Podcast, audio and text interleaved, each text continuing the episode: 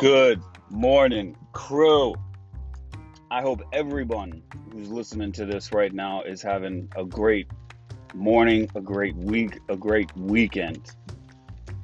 I am just so grateful uh, that if this podcast has been able to deliver any value to you, I am beyond grateful that you would take some of your time to benefit from it. I I created this for you. I created this to lead with generosity and follow with care. And if it's having any kind of helpful home uh, with your ears, your heart, your life, I am forever grateful. Listen, uh, I don't care about vanity metrics. In fact, I really don't even look at numbers and how many plays we have or how many of an audience we have. I don't really care. I, I've only wanted to just put out good content and let the content attract the right people and then just serve those people. However, if this podcast has delivered any value to you, could you could you let a brother know and just drop me a review? Let me know what's helpful. Let me know what's not helpful.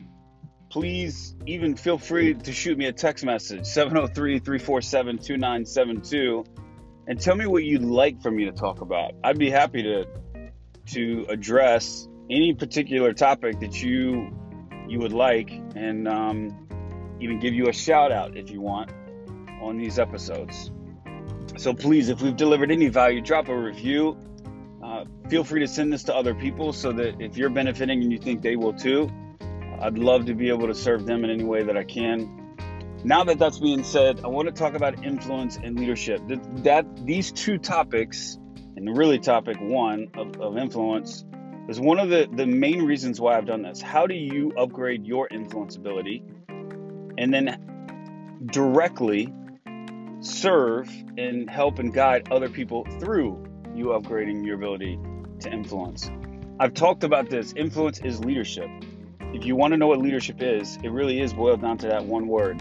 Can you touch, move, and inspire people to believe, think, say, and do things where this is the end result? They thrive more, they flourish more. In sales, there is a moral ought that what you quote exchange or transfer, it is my belief, and I'm on a, a bit of a rebellion to reject and rebel against the sales that does not practice this but i believe it is in our it's a moral obligation that we have to always conduct ourselves so the end result is the client flourishes and the client thrives even if that means they don't go with us and even if that means you have to take a hit. I just think that's the way life is meant to be lived and business is meant to be practiced. And so when it comes to this aspect of leadership where you show up and you're radically committed to only leading and guiding and recommending that which is going to help your client thrive and flourish in greater ways than they are now, and you do that through influence, you will find yourself in a situation where you have two options and only two options. Your client will have two options and only two options, and here they are. Number one, you compel a decision, and number two, you delay a decision. You compel a decision or you delay a decision. It doesn't matter what situation you find yourself in. If someone has a desired future version of themselves and someone has a desired future and they are not there now, there's a gap, there's a bridge, and you get to be the honor sometimes of being that bridge. But in order to get where they want to go, they're going to have to make decisions.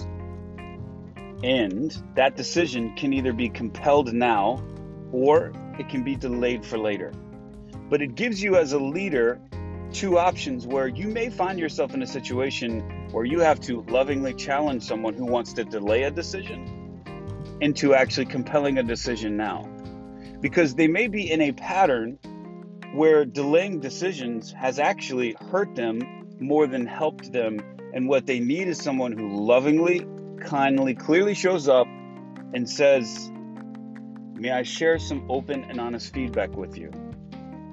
Tell me, how has delaying decisions worked for you in the past? And are you comfortable with that outcome? The answer is no, now you're going to actually show them if you want this result or if you want to be this kind of person, we need to make this decision now. Either way, as a leader, you've got those two options.